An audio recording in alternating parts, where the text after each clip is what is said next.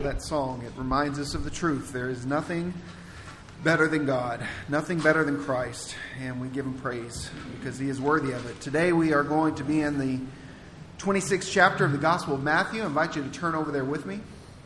And in uh, the Gospel of Matthew here, we are in the final days of Jesus' life here on earth.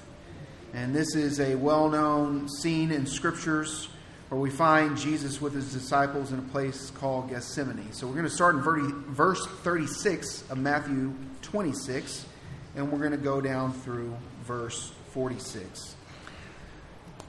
God's word begins like this Then Jesus went with his disciples to a place called Gethsemane, and he said to them, Sit here while I go over there and pray. He took Peter and the two sons of Zebedee along with him, and he began to be sorrowful and troubled. Then he said to them, My soul is overwhelmed with sorrow to the point of death. Stay here and keep watch with me. Going a little further, he fell with his face to the ground and prayed, My Father, if it is possible, may this cup be taken from me, yet not as I will, but as you will. Then he returned to his disciples and found them sleeping. Couldn't you men keep watch with me for one hour? He asked Peter. Watch and pray so that you will not fall into temptation. For the spirit is willing, but the flesh is weak. He went away a second time and prayed, My Father, if it is not possible for this cup to be taken away unless I drink it, may your will be done. When he came back, he again found them sleeping because their eyes were heavy. So he left them and went away once more and prayed the third time, saying the same thing. Then he returns to his disciples and said to them, Are you sleeping and resting? Look, the hour has come, and the Son of Man is to be delivered into the hands of sinners. Rise, let us go. Here comes my betrayer. This is reading of God's word. You may be seated. As you're seated, we do have Kingdom Kids today, which is our ministry for kiddos who are four years old through second grade. They can be our Kingdom Kids workers over here and they'll take them next door to our Christian Life Center, where they'll have a chance to worship and learn at their level on the uh, second floor of the Christian Life Center, and that's where you can pick them up after the service today. I want to give you a little update, a little announcement, kind of an exciting thing that's taken place in the life of our church over the past week. Um, if you were at our business meeting, you already know a little bit about this, but if not, just want to fill you in. Uh, last summer, our church decided we would try to do an internship to help students in our ministry, uh, upperclassmen in, in high school, uh, to search out and try to discover a call to ministry, and if nothing else, give them a chance to serve and learn and grow over the summer as part of our church staff. And so we did that. We had two young men participate in that uh, Joshua Cruz and Chase Torres. And it was a wonderful, awesome experience for everybody. And so we wanted to repeat that again this year after their senior year of high school. But because they're done with athletics and all their extracurricular stuff, we wanted to see if maybe we could start the internship now rather than wait until summer to give them a little leadway into summer. And of course, that would be a huge blessing for me as well. Give some some of these responsibilities away. And so, both Chase and Josh have begun uh, their internship in our Chase leading in our worship ministry and Josh leading in our student ministry and they have uh, already one weekend doing a tremendous job, and we look forward. They're going to continue to serve in that capacity through the summer, and we'll revisit those positions in August. And so, thank you guys for saying yes. Thank you, church, for being so supportive of those who are who are willing to serve. And uh, you know, when you give, you're a part of that. You're helping our church um, pay for pay those who are doing the Lord's work. And as the Word of God says, we don't muzzle the ox in the field. We support those who are doing ministry, and you're a big part of that. And so I want to thank you for being faithful to the Lord and your giving, because that that does matter. That is important. Most of you are aware that uh, we are walking through a Bible reading plan together. If you don't have a copy of that plan, you can find one on the table over here where the lamp is, or on the table when you exit in the foyer. I really want to encourage you to jump in on that plan even if you haven't been participating, don't worry about it. Just jump in, start today. It's dated material, so you just find today's date, start reading there. It's a reading out of the Old Testament, Psalm, and Proverbs. Um, it's got some other information in there. And if you do want to jump on that plan, you have questions, let me know. But every Sunday, we are preaching out of a portion of what we read the previous week. And early in the week, we read this story of Jesus and his disciples in this Garden of Gethsemane. And it's such a powerful little section of Scripture. I think it has so much that it can share with us. And, and God, I want God to speak to us during this time. So would you just pause with me and let's pray together? Father God, we want to give thanks for your word that you, in your great wisdom, knew that we needed to hear from you in a lot of different ways.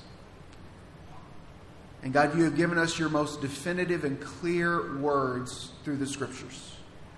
And so we are grateful that you have given them to us that we might understand more of who you are and who we are and how you've called us to live. And, and it helps us navigate the tricky and difficult parts of life. And it, and it gives us pur- purpose and helps us to know when we failed and what to do when we failed, to turn to a gracious God like you. And and God, on and on we could go, but we just want to pause and give you thank you. Give thanks for your word that you have blessed us with. And ask that as you speak to us through your word, God, that our minds might be attentive to what you have to say.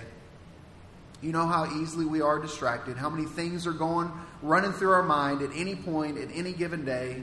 And the enemy would like nothing less than for us to be totally distracted in this moment. But I pray, God, our mind's attention will be on you. And Father, our, our affections, our heart's desires, our emotional life, God, that, that you would touch us, that we might feel your presence, that we might respond to your love with a sense of love for you. And as your word tells us that we might not just be hearers of your word, but we would be doers, that that sense of affection and desire to obey you and to love you as you deserve to be loved would actually happen in our lives that you would prepare our hands and our feet, that we would take your word and what you have to say to us today and put it to play in our lives. This is what we ask in the name of Jesus. Amen. I've heard two kind of competing ideas, and I bet you have two.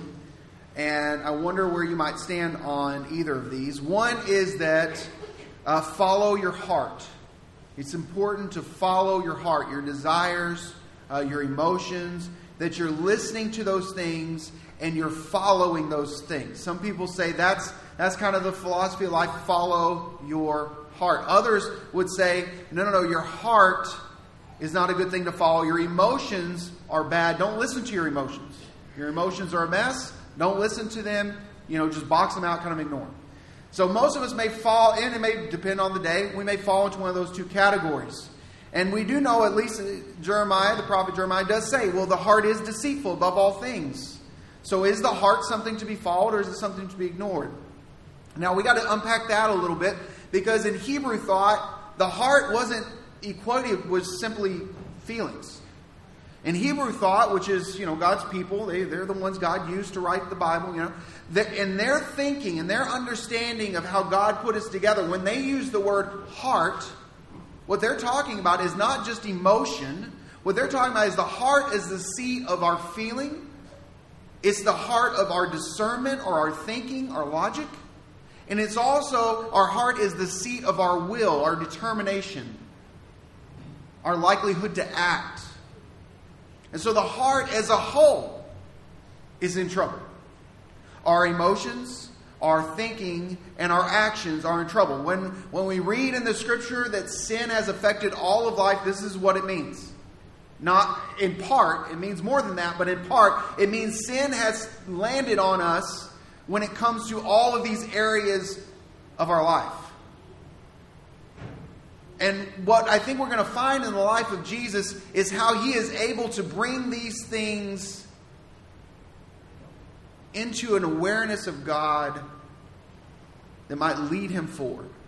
Because the truth is, we know what it's like to be emotional people, to have a sense of emotion and to feel it strongly. And sometimes those emotions grip us, and we find ourselves in our feelings, and it's hard to get out of that. We don't know what to do with that.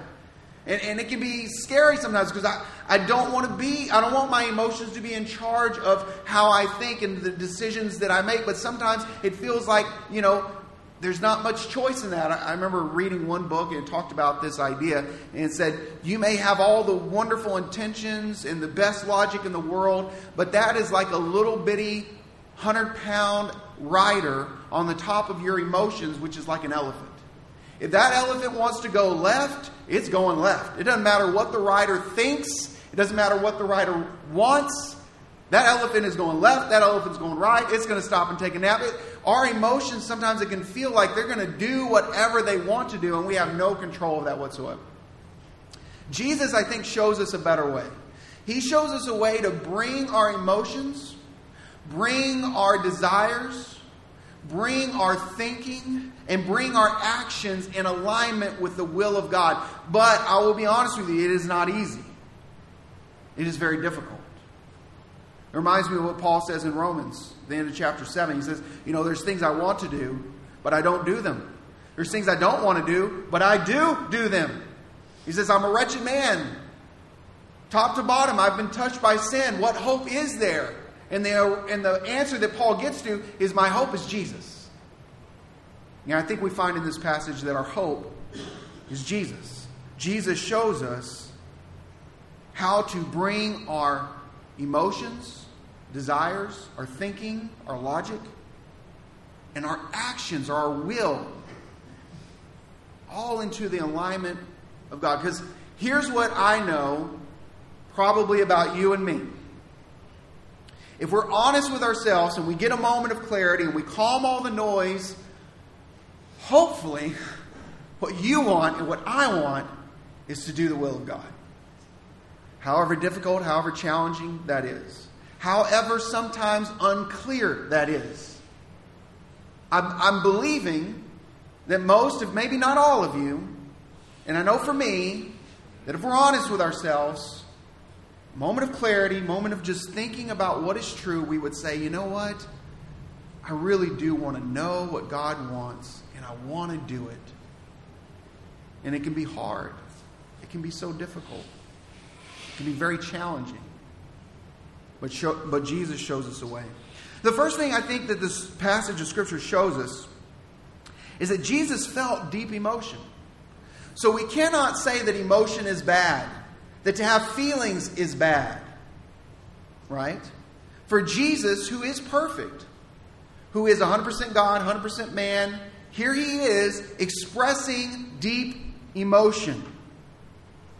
The writer here, Matthew, notes that he was sorrowful and troubled into verse 37. Into verse 38, Jesus says it himself My soul is overwhelmed with sorrow to the point of death. In Luke 22 44, we read that he was so troubled that he began to sweat drops of blood. So we cannot say emotions are bad because here Jesus is expressing the deepest of emotions. The question is, what does he do with those emotions? Well, those emotions mixed up with desire brings Jesus to the point of prayer. He goes to God. See, emotions are like a, a light on a dashboard. You're in your car, and when I was growing up, you know, you had the check engine light. What did you do with the check engine light? You put, you know, you put tape over it. I don't know. I don't know if your family did that. That's just how we rolled, right? But all those lights, they're not going to fix nothing, are they? They're not going to do nothing. Those lights aren't good or bad. They're just telling you information. They're letting you know something's up here that you need to pay attention to. And Jesus is aware of his emotions. He is in tune with them. He knows how he feels. He's able to express how he feels, both to his friends, when he says in verse 38, My soul is overwhelmed with sorrow to the point of death. He's able to express his emotion to his friends, and he's able to go to God, his Father, and begin to express his emotions to him. He takes those lights on the dashboard, the things that he's feeling, and he begins to act on them. If my little light shows up and it says low tire pre- air pressure, I can either ignore that and put tape over it, or I can put some air in the tire, right? But I have to take that emotion and do something with it. And it's when I do something with it that emotion can really turn into something bad. I can let that emotion guide me to a bad decision, or I can let that emotion guide me to a good decision. I'm the rider on top of the elephant, and I do have some say about what's going to happen. What does Jesus do when he feels this intense emotion? he goes to God and he expresses it to him. This is so important, y'all, because I know sometimes we feel like, you know, when we go to God, we got to pray this way, we got to sound this way. You know, you got to be careful about how you express yourself. You know, you know, uh, there's, and in a sense, that's coming from a good place. You want to honor God, you want to revere God, but we also want to keep in mind what Jesus said when he teaches his disciples to pray. We say, Our Father who art in heaven that God is a relational God. He does want to hear what we're going through. He wants to hear your troubled soul and the things that are weighing on you and the things that have your emotions in deep, dark places. He wants you to bring that stuff to Him. He wants you to talk to Him about it. We'll put it on Facebook. We may write it in our journal. We'll call our parents or our friends and we'll, we'll just let it all come out. But are we talking to God about it in prayer? Are we baring our soul to our Father in heaven? Are we telling the one being who truly understands and can truly help us walk through it what's happening on the inside of us? I remember during COVID, I was so frustrated with a bunch of different stuff. One of them was preaching to a camera. That was the worst thing in the world. I know you love sitting at home in your pajamas watching church. I get that, 100%. But when you got to talk to a camera and try to communicate God's word, to me it was the worst. I don't know how those televangelists do it, okay? But that ain't for me. Even on Facebook. I ignore you on Facebook. Sorry, people. But I, am I'm all about you people in the room. That's why I want to want to share God's word with you. That was so, and I, there was so many things just bubbling up, and I finally got to a breaking point, and I just let it all out in prayer to God. And it wasn't pretty. In fact, if you heard what I prayed, you'd probably try to vote me out because it was not pretty, all right? And I came through that just realizing God's big enough to handle all that I'm experiencing on the inside. He can hear this. It's okay to express this to Him. Some of my conviction comes from Scripture itself. If you've ever read through Psalms, you read the psalmist, and these are prayers and songs, which are kind of the same thing, right? You're communicating with God, right? And so you read through those Psalms, and the psalmist says some hard things to God. God, where are you? God, why aren't you helping me? God, destroy my enemies. I mean, there's a pretty long list of pretty deep, dark things the psalmists are willing to communicate to God. They're willing to talk to God. So why don't we? We can. We, we should. We must. If we hope to not let those emotions take us to dark places and make bad decisions. We've got to bring them to God. And this is exactly what Jesus does. Not only that, but those emotions, Jesus understands the desire here. He wants this cup to pass from him. He says, if it's possible, let this cup be taken from me in verse 39. In verse 42, My Father, if it is not possible for this cup to be taken away unless I drink it, may your will be done.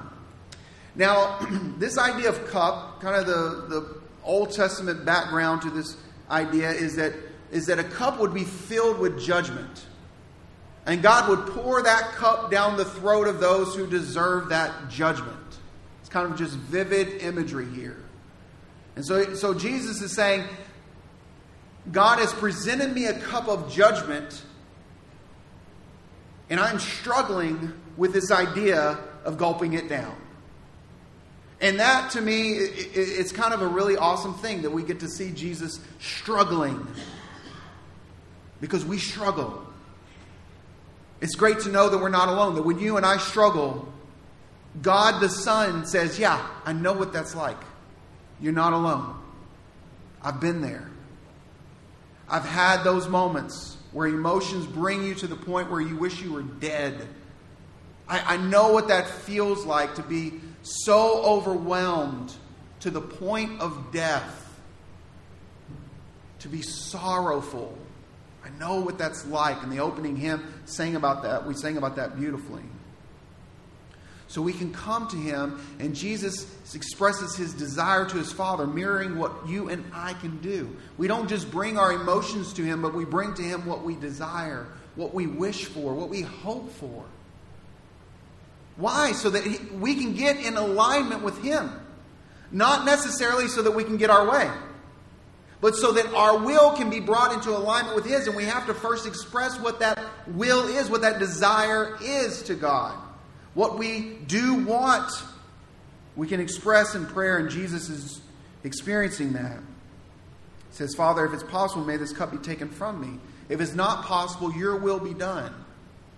See, he is expressing his desire, but he's wanting his, his desire to line up with the Father. What is that desire? It's to not have to drink the cup of judgment. I want to circle back to that at the close. But you see here Jesus walking through emotion and desire in a way that brings him into alignment with God. Because ultimately he says, I don't want what I want as much as I want what you want. I mean, I do want what I want, but I want what you want more than what I want. You know, that's a hard prayer to pray, if we're honest with ourselves. That is a hard prayer to pray because all of that should be leading us towards action. It should be leading us towards a decision of the will to act in alignment with what the Father wants.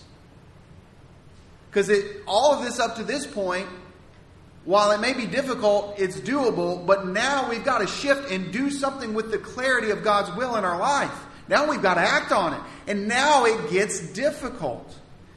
It becomes hard. And we see that Jesus, after this prayer, walks into his judgment. He walks into the what is to come. He says, Rise, my betrayer is coming. He doesn't try to escape it. If you've, if you've been reading with us, you know he confronts head on those who have come to arrest him. He marches towards what is clearly the Father's will for him. He acts on it. So he brings his motion, his emotions, his desire, and his will, which is in Hebrew thought the word heart. He brings his heart into alignment with the heart of God and he moves forward. He does something else too that I think is worth pointing out is that he also brings others along with him, doesn't he? He doesn't face it alone, which I think is interesting. He brings three of his disciples. Often we, we recognize that Jesus had, you know, a, a group of disciples, then he had the 12, and amongst the 12 he had three that in, here we see the three Peter, James, and John. A same three that went with him on the Mount of Transfiguration at that very special moment of Jesus' ministry. Among the three was the one Peter, but you've got this small group that are there, and Jesus says, Come with me to this place called Gethsemane. And there was a garden there. This is across, across uh, from the temple, across what was called the Kidron Valley. On the other side, it was called the Mount of Olives, if you recall this uh, geography a little bit. The foot of the Mount of Olives was Gethsemane, and Gethsemane, uh, is, that word itself means to press. The Garden of Gethsemane, there was a olive press there where they would take the olives and squeeze them and get the olive oil out. He's being pressed. I think that's I don't think that's by mistake. Jesus is in a place called Gethsemane that means to be pressed, and he is being pressed. And he doesn't face it alone. He asks for his three closest disciples to come with him. Maybe there's something in that for you and I that when we feel pressed, when emotion is overrunning us, when it's hard to think clearly and, and come to a, an understanding of what God wants and, and to have the strength to walk into whatever God wants, we, we we have the choice, the opportunity to bring people that we know and trust into that with us and say, Will you pray with me? Will you pray for me? I am struggling. Can we go to God together? Now, let's be honest, this maybe is not the best case scenario for this situation because the disciples didn't do so great, right? They fell asleep more than once. Now, oftentimes we will look at the disciples and we say, How could they be so, you know, I don't know, I don't want to disparage them, but you know, come on, come on, guys. get it, get it together. This is Jesus. You know, he's asking you just pray. But you know what? As I was reviewing the different Gospels account of what takes place here, Luke chapter 22, verse 45 says these guys were exhausted from sorrow. Just gave me a little bit different angle and different appreciation for these disciples. They are struggling. Why would they be struggling? Jesus, their master, whom they love, their teacher of God's word, the, the guy that they believed was going to be the Messiah, the Savior of the world, the King of Kings. You know, they're going to be right there with him throughout his reign, and they're going to be reigning next to him, and it's going to be awesome. And, and Jesus says, Listen, guys, I'm going to the cross, I'm going to die. Imagine the blow that would have had on these disciples. This is taking place in this, in this section of Scripture, in this timeline of Jesus' life here towards the end. They have heard this. Not only that, but they also hear some other unsettling news. Like, your key leader, Peter, is going to die, deny me three times. Not only that, but all of you all of you 12 disciples are going to abandon me, and one of you is going to be my betrayer. These disciples are hearing all of that. Imagine how you would feel if you were one of them and you're hearing all of that. Now you're here and you see your master and, and, and, and blood is he's sweating blood and he's and he's sorrowful and just to hear him talk about how he's experiencing this moment in his life and just, oh my, I, I can't imagine, but I can see how you would be so worn out. A nap sounds really good right now. I totally get it. Kind of gave me some appreciation for them. Now, Jesus was stern with them. And so we want to hear what Jesus has to say to them because I think it has something to say to us. Because Jesus says, Watch and pray. First thing he says to them, verse 41 watch and pray. Watch and pray. Pay attention to what's happening around you. Pay attention to what's happening within you. Watch. Be aware. Be in tune. Jesus is demonstrating that for us, but are we following him in that? The disciples were not. I wonder if they were even aware of the grief they were experiencing, of the sorrow they were going through. Did they understand the depths of it? I don't know.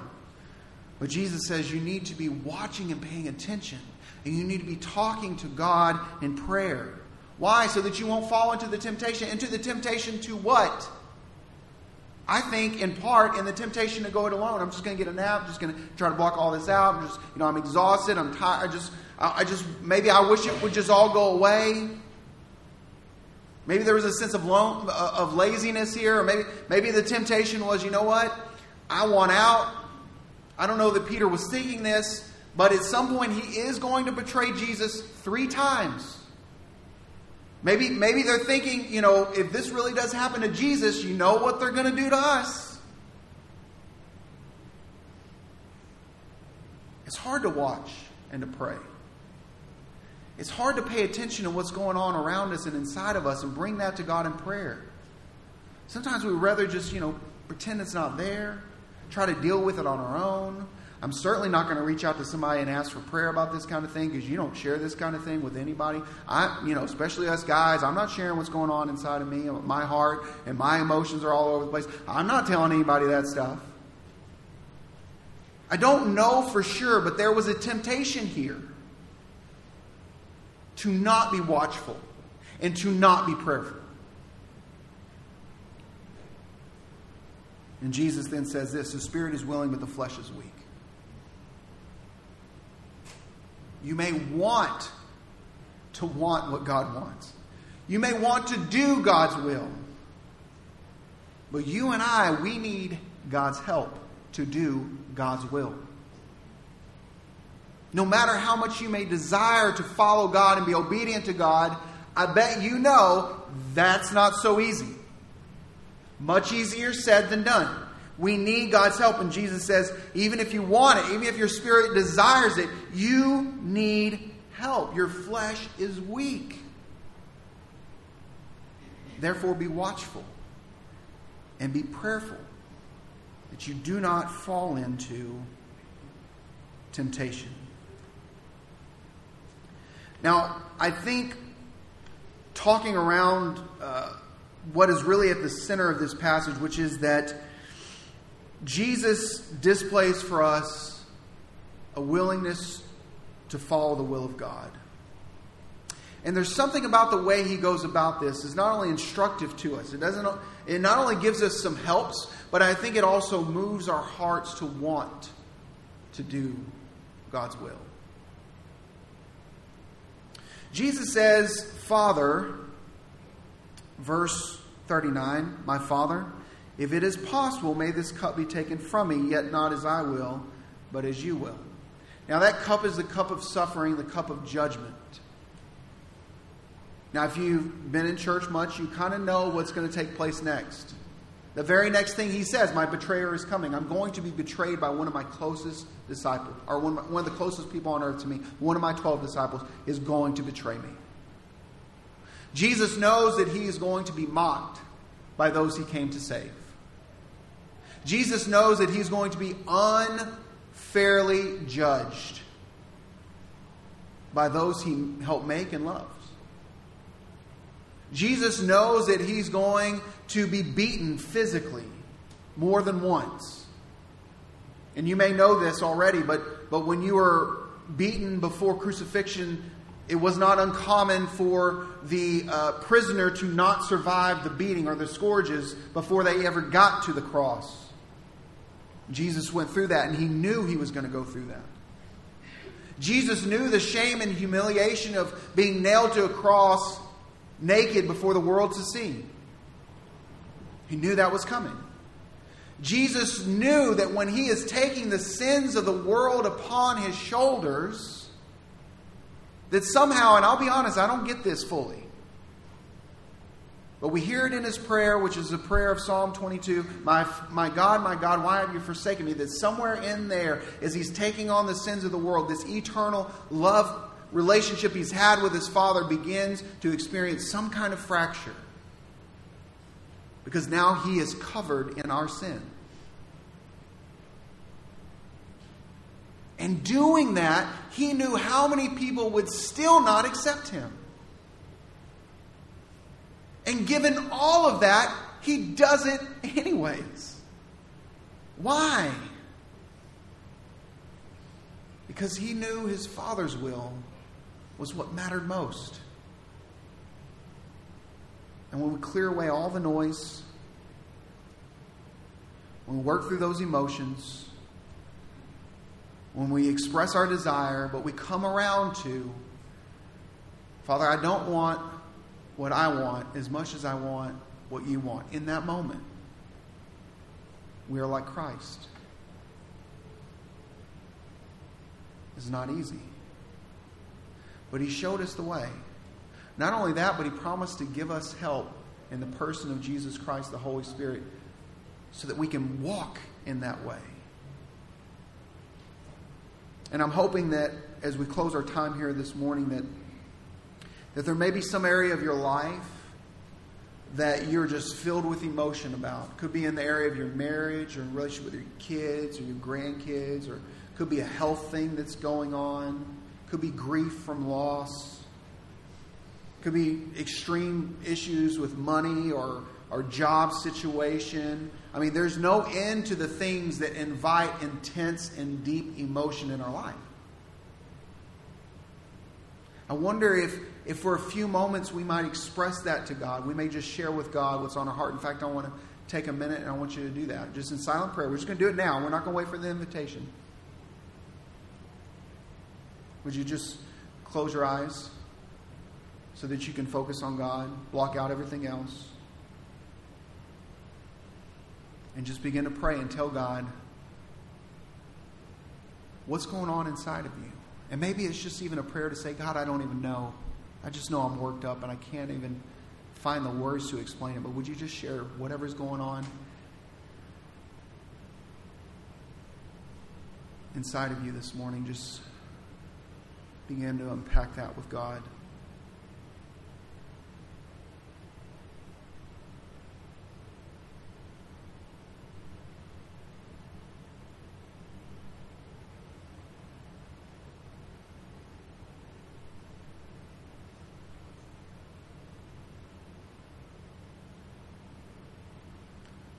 And now you and I, we, we know often those emotions, those intense feelings are coming because there's some desire, there's some dream, there's some wish or want or need. It seems like it's not going to be met. Maybe it's going to go in the exact op- opposite direction. Maybe that's happening. If you know what that is, what that desire is that you have, that is playing a role in that deep emotion that you're feeling, would you just express that to God? Just tell Him, what is it that your heart desires? Share that with Him.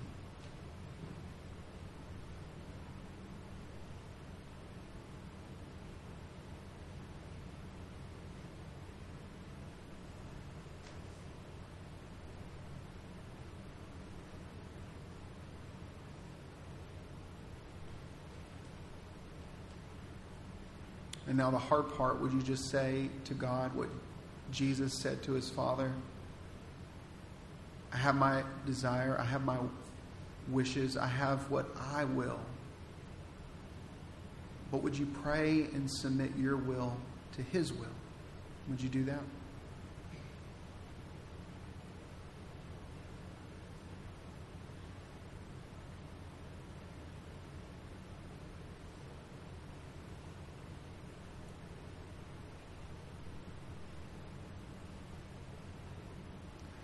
Father God, I'm grateful that you know us. You know we are but mere dust. You know how fra- frail and, and, feeble we are, how weak we are. Uh, God, we, we wish we were stronger. We wish sometimes we pretend that we are, but we're not. And I'm just glad that you know that. You know the worst about us, and yet you still love us. You know our challenges, and you know how slow we are to come to you for help. And yet you do not leave us. God, these things are hard. You know that they're difficult for us, but as we talked about last week, with you, all things are possible. If we abide in you, all things, all that you want in and through us can be done according to your Spirit's power and presence in our life. And we just want your will. Help us to know it, help us to live it. It's in Jesus' name we pray. Amen. Well, I invite you to use this time of invitation to just continue to respond to the Lord. Continue to talk to Him about the things that are on your heart. As we talked about, Jesus Himself asked those around Him, Come, pray with me. Maybe you want to use this time of invitation to reach out to someone around you and just say, Would you pray for me? You don't have to get into the details, just pray for me. If you need prayer, you can come forward. I would love to pray with you. Don't be afraid to reach out to those next to you. But let's continue to respond to the Lord in prayer as we worship together. Stand with us as we continue in our worship service in this time of invitation.